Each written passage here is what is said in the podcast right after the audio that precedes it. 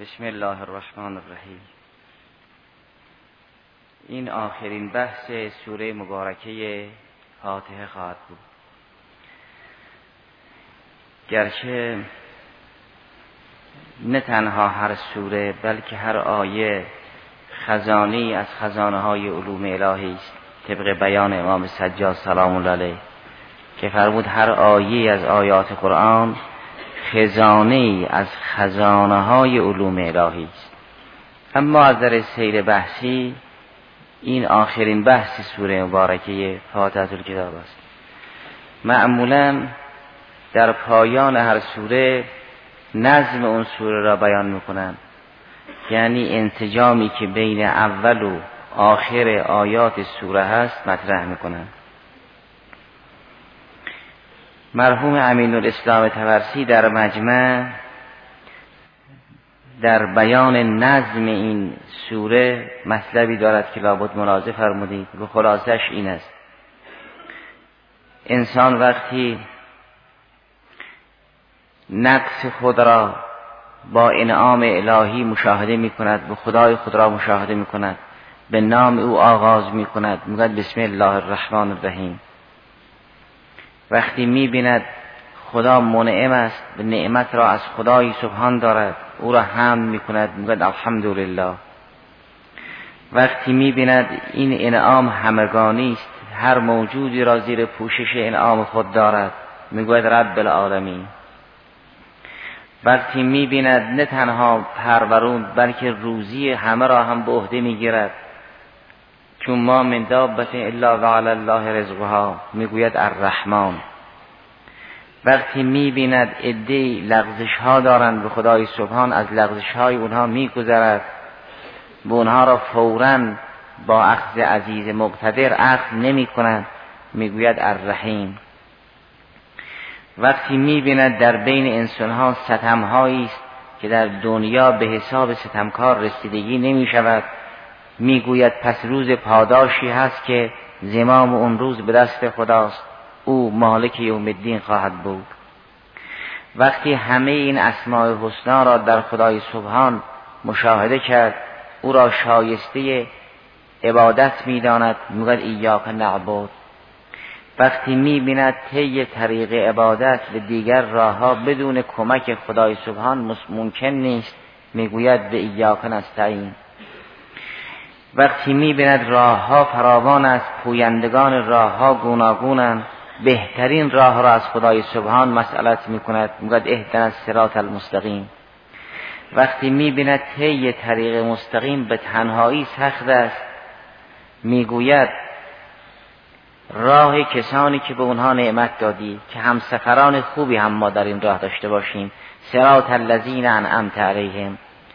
یعنی مرا با دیگر منعمین در این سفر هم سفر بکن و برای اینکه بیگانه در راه با او رفاقت نکند می‌گوید غیر المغضوب علیهم ولا الضالین که این هم تولی طریق را دارد هم تبری در طی طریق را هم با اولیای الهی انسان تولی میورزد هم از اعدای الهی انسان تبری دارد. وقتی می‌گوییم سرات الذین انعمت علیهم تولی خود را با اولیای الهی است بیان می‌کنیم. وقتی می‌گوییم غیر المغضوب علیهم تبری خود را از اعدای الهی که مغضوب علیهند دو زالن بیان می‌کنیم. این سخن مرحوم امین اسلام با توضیح کوتاه. مطلب دیگر این است که از در سنت فقهی مستحب است کسی که سوره مبارک حمد را در نماز می‌خواند. چه امام چه معموم و چه منفرد. چه معموم و چه منفرد مستحب است. بگوید الحمدلله رب العالمین. چه انسان در نماز جماعت معموم باشد یا در نماز فرادا منفرد باشد مستحب است که این سوره که تمام شد بگوید الحمدلله رب العالمین. این به عنوان یک فتوای فقهی است. مطلب سوم این است که در روایات از امام باقر سلام الله رسیده است کسی را که سوره حمد شفا نداد هیچ چی شفا نمیده. این هم به معنای شفای از مرض ظاهری است هم شفای از بیماری های درونی. اما درباره شفای از مرض ظاهری تلاوت هفت هم هفت بار سوره مبارک هم را انسان قرائت کند یقینا منتج خواهد بود مجربم اما عمده شفای از دردهای درونی است که قرآن برای همون درد شفای دردها نازل شده است که برنزل من القرآن ما هو شفاء و رحمت یا فرمود شفاء لما فی الصدور. اگر قرآن شما شفای ما فی الصدور است و اگر بیماری های صدر جهل است و رضائل اخلاقی اگر قرآن جهل و دیگر رضائل اخلاقی را درمان می کند اصاره همه درمان ها در سوره مبارکه حمد است. اگر کسی مشکلات علمیش را یعنی اون جهل دینیش را سوره هم درمان نکند و رضائل اخلاقیش را سوره هم معالجه نکند دیگر سور او را درمان نخواهد کرد. من لم یبرئه الحمد. از امام باقر مرحوم کلینی رضوان الله علیه که امام باقر سلام الله علیه فرمود کسی را که حمد درمان نکند چیزی او را شفا نمی بخشد و اساس قرآن شفای از اون رضائل اخلاقی و عقاید بد است. گرچه خدا فرمود بر نزد رو من القرآن ماه و شفا. اما فرمود قسمت مهم این شفا شفای دل است. فرمود شفا اون لما فی صدور اون چی که در صدر انسان از امراض است قرآن اون بیماری ها را درمان می کند و نمونه های از بیماری های دل را هم قرآن بیان کرده است. جهل را کینه و عداوت را و دیگر رضائل اخلاقی را قرآن مرض دل می‌داند که نمونه ها را قبلا مراجعه فرمودید. در سوره احزاب به زنان پیغمبر دستور می‌دهد شما در سخن گفتن حرفها را نازک نکنی. لا تخزعن بالقول برای اینکه فیت مع الذی فی قلبه مرض. این نشان می‌دهد اگر کسی اون هنر را ندارد که با شنیدن صدای زن حرکت نکند مریض است. این مرض را قرآن نجات میده. شفا میده. و اگر سوره حمد انسان را شفا نداد دیگر سور انسان را شفا نخواهد داد. نمونه های مرض دل را قرآن کریم مشخص کرده است که انسان می‌تواند خود را بیازماید که مریض است یا مریض نیست. مطلب بعدی آن است که در این سوره مبارکه با یک اصرار فراوانی ما هم سفری انبیا را از خدا مسئلت کردیم. چون همه اون مقدمات تجلیل تکریم تحمید و امثال ذالک خضوع ما در پیشگاه خدای سبحان بود. برای اینکه این خضوع به این عرض ادب بی نیست. ما چیز می‌خوایم از خدا؟ و سند خواستن اینکه از او میطلبیم. همون محامدی است که در صدر سوره مطرح است. او الله است او رب العالمین است او الرحمن است او الرحیم است او مالک یوم الدین است او معبود است او مستعان است. از او نخواهیم بس از کی بخواهیم؟ اما چی می‌خواهیم؟ همسفری سالکان حق را می‌خواهیم. یعنی راهی را که انبیا و اولیا می‌روند میتردیم که عرض می‌کنیم اهدنا سرات المستقیم. و تنها برای خود نمی‌خواهیم برای همه مؤمنین و همراهان مسئلت می‌کنیم که ادب نماز و ادب قرآن این است که انسان برای دیگران هم مسئلت کند. چه اونجا که مسئله دعاست چه اونجا که مسئله تهیت و درود است. چه اونجا که به عنوان اهدنا که دعاست البته قرآن است به صورت دعا چه اونجا که به عنوان السلام علینا و علی عباد الله الصالحین است که دعا نیست درود است. و این درود را در غیر حالت خودش اگر بگوییم نماز باطل است. چون سلام اگر عمدی باشد مبتر نماز است. چون سلام کلام آدمی است در حقیقت. سلام دعا نیست سلام تهیت است سلام درود است. اگر بیجا گفته شد سجده سهو دارد و اگر عمدن گفته شد نماز را باطل می کند چون سلام دعا نیست ذکر نیست قرآن نیست. قرآن و ذکر و دعاست که اگر انسان عمدن هم در نماز بگوید مجاز است. اما سلام تهیت است درود است. چون درود است نباید در متن نماز قرار بگیرد در پایان نماز قرار گرفت. اما در اونجا هم به ما گفتن بگوید السلام علینا و علی عباد الله الصالحین. یعنی ما که از تو مسئلت کردیم گفتیم اهدنا ایاک نعبد. ایاک نستعین بر ما درود بفرست. که سلامت را از خدای سبحان مسئلت می‌کنیم. سلامت از مرض را. اگر چه قسمت مهم خواسته های ما در این سوره که خدای سبحان به ما آموخت هی راهی است که انبیا و صدیقین و شهدا و صالحین در این راهند به استناد و بحثای گذشته که در سوره نسا فرمود من یت الله و رسول فاولائک مع الذین انعم الله علیهم من النبیین و صدیقین و شهدای و صالحین پس ما راه اونها را میطلبیم. می‌گوییم اهدنا سرات المستقیم سرات الذین انعمت علیهم. حالا ببینیم هم سفر اونا هستیم یا نه.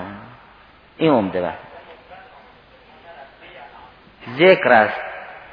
چیزی مسئلت نمی کنیم اما در دعا در درود مسئلت کردن است برای همه طلب می‌کنیم. عمده بحث این است که ببینیم ما با اینا هستیم یا نیستیم. چون همه خطوط را قرآن مشخص کرد.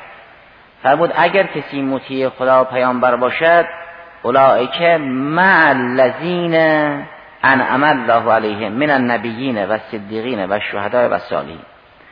ما هم مسئلت می‌کنیم می‌گوییم اهدنا سرات المستقیم سرات الذین انعمت علیهم. تنها نمیگیم اهدنا سرات المستقیم. چون داشتن همراهان مناسب هم کمک را. عمده این است که ما بسنجیم ببینیم مع المنعم علیه هستیم یا نیستیم. یعنی عمده آن است که ببینیم این دعاهای ما در نمازها مستجاب شد یا نشد. با اینها هستیم یا نیستیم. در قرآن کریم مکرر فرمود با نیکان باشید با صادقین باشید با راکعین باشید با متقین باشید. این آیات فراوان است. خونو از صادقین و امثال وقتی هم حرف مؤمنین را مطرح می کند می‌گوید اینها کسانی که می‌گویند خدایا توفنا مع الابرار. ما را با ابرار بمیران. ما را با ابرار بمیران یعنی که توفی بکن یعنی چه؟ یعنی با اونها محشور باشیم. توفی انتقال از یک نشعه است به نشعه دیگر. و خدا متوفی است و ما متوفاییم. ما وفات می‌کنیم نه فوت. فوت در قرآن کریم نه شده است. انسان فوت نمی کند وفات می کند فوت که تا جزء کلمه است به معنای زوال و نابودی به نیستی است. و قرآن فوت را نفی کسی فوت نمی‌کنه. چیزی فوت نمیشه انسان وفات می‌کند از در قرآن کریم. وفات این تا زائد است جز کلمه نیست.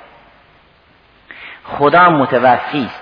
فرشتگان معمور الهی متوفی ماها با مرگ متوفایی توفی اون اخذ تام است. اگر کسی حق مطلب را به خوبی ادا کند و کنه مطلب را رسیدگی کند که چیزی هدر نرود می‌گویند مستوفا بیان کرد. اگر کسی حقش رو بالکل بگیرد می‌گویند حقش رو استیفا کرد. خدا که متوفی است یعنی چیزی از ما گم نمی شود چیزی از ما به زمین نمی ماند همه حقیقت ما رو او متوفی است و ما متوفایی خواسته ما این است که می‌گویم توفنا مع الابرار. خب اگر حیات ما مع الابرار نبود توفی ما می شود مع الابرار باشد؟ این که در سوره آل امران خواسته مؤمنین را در سوره آل امران آیه 193 تشریح می کند میفرماد اونها کسانی که می‌گویند ربنا اننا سمعنا منادیا ینادی للایمان ان آمنو بی ان آمنو بربکم فآمنا ربنا فاغفر لنا ذنوبنا و کفر عنا سیئاتنا و توفنا مع الابرار. این که می‌گوییم؟ ما را با ابرار متوفا کن یعنی چه؟ یعنی ما را با اینها ببر. آیه 193 سوره آل امران ما را با ابرار ببر. اگر ما این مقدار از راه را با ابرار نرفته باشیم بقیه راه را که ما را با ابرار نمی‌برن که. ابرار همسفران خوبی برای آدم. اهل شفاعت انسان در برزخ با ابرار باشد راحت است. در قیامت کبرا با ابرار باشد راحت است. هم از شفاعت اونها برخوردار است هم از نور اونها برخوردار است. پس کسی می‌تواند بگوید ما را با ابرار بمیران که با ابرار زنده باشد. اگر با ابرار زنده نبود با ابرار متوفا هم نخواهد شد. و اگر با ابرار زنده نبود به همون بیان سوره فرقان در قیامت دستهای خود را میگزد و می‌گوید یا لیتنی تخست مع رسول سبیل که در سوره فرقان قبلا هم این آیه اشاره شده. آیه 28 سوره فرقان. فرمود یوم یعز الظالم علی یدیه و یقول یا لیتنی تخست مع رسول سبیل یا لیتنی لم اتخذ فلانا خلیلا خب این سبیل و رسول الله چیه؟ این که ظالم هر دو دستش رو گاز می‌گیرد روی شدت ندامت. برخلاف دنیا که انسان پشیمان سرانگشت را میگزد که از این سبابه تعبیر می‌کنند به سبابه متندم. یعنی سرانگشت انسان نادم که گزیده شده است. انسان متندم سبابه را میگزد. ولی ظالم در قیامت کل دو دست را دهن به دهن می‌کشد. رو شدت اثر. خب این سبیل و رسول الله چیه که ظالم می‌گوید ای کاش من مع رسول سبیل می‌گرفتم؟ این سبیل را خدای سبحان هم در سوره نور بیان کرد هم در سوره فتح در سوره نور آیه شست و دو به بعد این است. انما المؤمنون الذین آمنوا بالله و رسوله مؤمنین راستی اینها که از نظر عقیده معتقد به خدا و پیامبرم. ولی از نظر عمل و ازا کانو معه علا امر جامعین لم یذهبو حتی یستعزینو مؤمن حقیقی کسی است که در مسائل اجتماعی پیامبرش تنها نمی‌گذاره. در امر جامع یعنی اونجایی که هم باید حضور داشته باشن. کجا همه باید حضور داشته باشن؟ اگر امری جامع بود یعنی یجمع المسلمین یجمع المؤمنین در اونجا تا اجازه نگرفت صحنه رو ترک نمی‌کنه. مؤمن این است. انما المؤمنون الذين آمنوا بالله و رسوله و اذا كانوا معه على امر جامع. وقتی یک امر عمومی پیش آمد تا اجازه نگرفتن نمیرن. هرگز صحنه را در مراسم عمومی ترک نمی‌کنن. اینها مع معلوم می شود گاهی حادثه پیش می آید به نام جامع. حادثه جامع حادثه فراگیر که همه را جمع می کند یه امرش عمومی مخصوص به یک شخص و یک سنف خاص نیست. زمان جنگ زمان حمله زمان دفاع زمان خطر اسلام و مسلمین این گونه از مصالح عامه را میگن امر جامع. جریان هنزله قصیر الملائکه در زیل این آیه نقل شده است. مؤمن کسی است وقتی با پیامبر در مسائل اجتماعی به سر می‌برد تا از حضرت اجازه نگرفت صحنه رو ترک نمی کند اونم اجازهش رو عذر است. اگر کسی معذور بود و اجازه گرفت و صحنه رو ترک کرد چون از این فیض عظیم محروم شد خدا به رسولش دستور داد چون برای اینها طلب مغفرت بکن استغفار بکن که جبران بشود. ترک او با استغفار شما جبران بشود.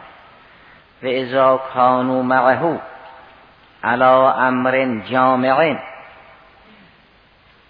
لم یذهبو یعنی صحنه رو ترک نمی کنند نمی روند حتی یستعزنوه از او استیزان کنند اجازه می‌دید ما در این صحنه نباشیم یا نه؟ اونگاه. ان الذین یستعزنونک اونها که با اذن تو صحنه رو ترک می‌کنن اولئک الذین یؤمنون بالله و رسوله اینها مؤمنن برای اینکه در مسائل اجتماعی زمان جنگ بود حمله بود دفاع بود. این معذور بود از شما اذن گرفت و رفت. اینها مؤمنن ان الذين یستأذنونک اولئک الذین یؤمنون بالله و رسوله فاذا استأذنوک لبعض شأنهم فأذن لمن شئت منهم. اگر در مسائل اجتماعی عده استیزان کردن به همه اذن نده زیرا اگه همه رفتن صحنه ترک می شود اون مسائل اجتماعی بر مسائل شخصی مقدم است. پس به بعضی اذن بده نه به همه. چون اگه همه برن همه عضو داشته باشن برن صحنه ترک می شود اون بعض هم روی صلاح دیدی که خود شما دارید که این حکم حکم ولایتی است. فعزم لمن شئت منه. اونگاه اونها که معذور بودن و اذن گرفتن و اذن دادی و استغفر لهم. و اینها طلب مغفرت بکن که این کمبودشون با طلب بخشایش تو جبران بشود. ان الله کان غفورا رحیم. اما درباره دیگران فرمود اینا اصرار می‌کنن به اینکه رزو به ان یکونوا مع الخواله و یستأذنون که بی عذر می‌خوان با کسانی که توفیق حضور رو ندارن با اونها باشن که درباره اونها علاهده بحث کرد. این یک نحوه مع رسول بودن است. انسانی که در مسائل اجتماعی ولیش رو تنها نگذاشت این می‌تواند بگوید توقنا مع الابرار. نحوه دوم معیت هم در سوره پایان سوره فتح بیان شده است که فرمود محمدان صلی الله علیه و سلم رسول الله والذین معه اوصافشون این است. اونها که مع رسولن اوصافشون این است. در سوره فرقان کی دو تا دستشو در قیامت گاز می‌گیرد می‌گوید یا لیتن اتخذت مع رسول سبیلا؟ کسی که این چنین نباشد. والذین معه اوصافشون چیست؟ تنها عبادت است تنها شب زنده داری تنها رکوع و سجود است؟ نه. هم رکوع و سجود هم نسبت به یکدیگر رحما هم نسبت به بیگانگان اشدا هم مسائل عبادی را هم مسائل سیاسی را هم مسائل نظامی را و دیگر مسائل را معیت با رسول می‌دانند. راه رسول خدا می‌دانند. والذین معه اشداء علی الکفار. رحماء بینهم. تنها مسئله جنگ نیست. عاطفه نسبت به یکدیگر هم هست. تنها رعفت نسبت به یکدیگر نیست. مسئله شدت در برابر بیگانگان هم هست. و تنها این گونه از مسائل نظامی نیست بلکه تراهم رکعن سجدن. راکعن ساجدن نمازهای واجب و مستحبی دارن. یبتغون فضلا من الله و رزوانا سیماهم سیماهم فی وجوههم. سیما یعنی علامت نه سیما یعنی صورت. چون سیما از وسمه است وسمه یعنی علامت. موسوم یعنی علامت دار چون علامت را در چهره قرار می‌دادن احیانا سیما و معنای صورت اشتباه می‌شد. وگرنه سیما یعنی علامت. سیماهم یعنی وسمه و نشانه و علامت اونها در چهره های اونهاست. در بعضی از روایات ائمه علیهم السلام به عده می‌گفتن آخه این چه پیشانی است که شما دارید؟ همش صاف صافه که. چرا این پیشانی جلهاست یه همچی تعبیر در روایات هست. انسانی که تمام تلاشش اینه که فقط نمازهای واجب را بخواند اون هم وقتی که سر به خاک گذاشت زور بردارد. این چه پیشانی صافی است که شما دارید؟ این رو به شاگردان شما عنوان اعتراض ذکر می‌کردن که حیف آدمی که پیشانیش صاف باشه. چون آدم اگر اهل سجود باشه که پیشانیش صاف نیست اینجور. به ماها یه همچه اعتراضی در روایات هست که حیف مؤمن است که پیشانیش صاف صاف باشه. فرمود سیماهم فی وجوههم من اثر سجود. چون انسان وقتی بیشتر به خاک میفته کوچکی خودش رو بیشتر احساس می‌کنه و عظمت خدا رو بهتر احساس می‌کنه. این که ملازم فهمید ذکر سجود سنگین تر از ذکر رکوع است به همین مناسبت سبحان ربی الاعلا غیر از سبحان ربی العظیم است. اعلا خب بالاتر از عظیم است. ذکر رکوع متوسط است. سبحان ربی العظیم. چون انسان هنوز به خاک نیفتاد. وقتی به خاک افتاد عمق ارتفاع او را بیشتر احساس می‌کند. شما از باب تشبیه معقول به محسوس وقتی مادامی که تو این شبستان مسجد هستی ارتفاع مسجد را 7 متر می‌بینید وقتی برید زیر زمین ارتفاعش در 15 متر می‌بینید هرچه انسان پایین تر بره اون ارتفاع رو بیشتر می‌بینه. وقتی انسان به خاک افتاد عظیم را اعلا می‌بینه که سبحان ربی اعلا به همده گرچه رکوع فضیلت دارد اما چیزی در حالات نماز به اندازه سجود خاک افتادن نیست. لذا فرمود سیماهم یعنی وسمه نشانه اینا موسومن نشون دارن چهره اینا نشان دارد من اثر سجود. ذالکه هم فی تورات اینا که همسفران رسول خدا علیه آله و تحیید و سنا هستن معیتشون در این است. خب نسبت بیگانه ها چطورن؟ دست تکدیشون به بیگانه ها دراز است یا در همهشون خودکفاین اینها که معر رسولن این معیتشون به چه نحوه معیت نظامی رو مشخص کرد. اشدا علی الکفار رو همه معیت عبادی صوم و صلات رو مشخص کرد. سیما تراهم رو که عن سجدن. اما معیت های استقلالی رو چی؟ فرمود و مثلهم فی الانجیل که زرع اخرج شطعه فآزره فاستغلظ فاستوى على سوقه یعجب الزراع لیغیز بهم الکفار وعد الله الذین آمنوا و الصالحات منهم مغفرتا و اجر عظیم مثلشون در انجیل این است. مثل یک سنبولی است. که همه جهات را خود این سنبل و خوشه به شاخه تعمیل می کند اگر ریشه می‌خواهد خودش دارد.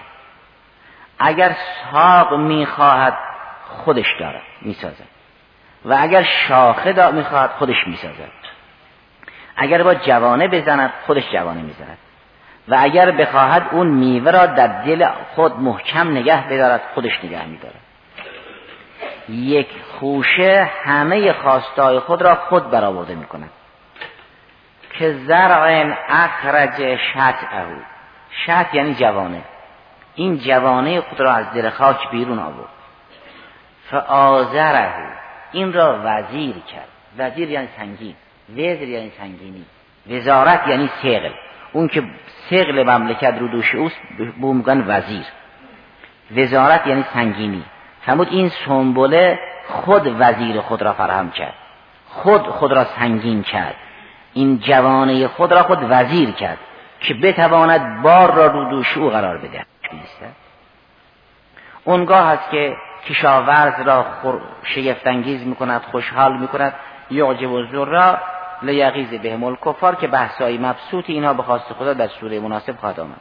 ولی منظور اینه که ما که از این سوره مبارکه ام کتاب گذاشتیم و از خدای سبحان در تمام نمازها مسئلت می‌کنیم اهدنا الصراط المستقیم صراط الذین انعمت علیهم. راه این منعم علیه را به ما نشون بده. منعم علیه هم نبیین و صدیقین و شهدا و صالحینن.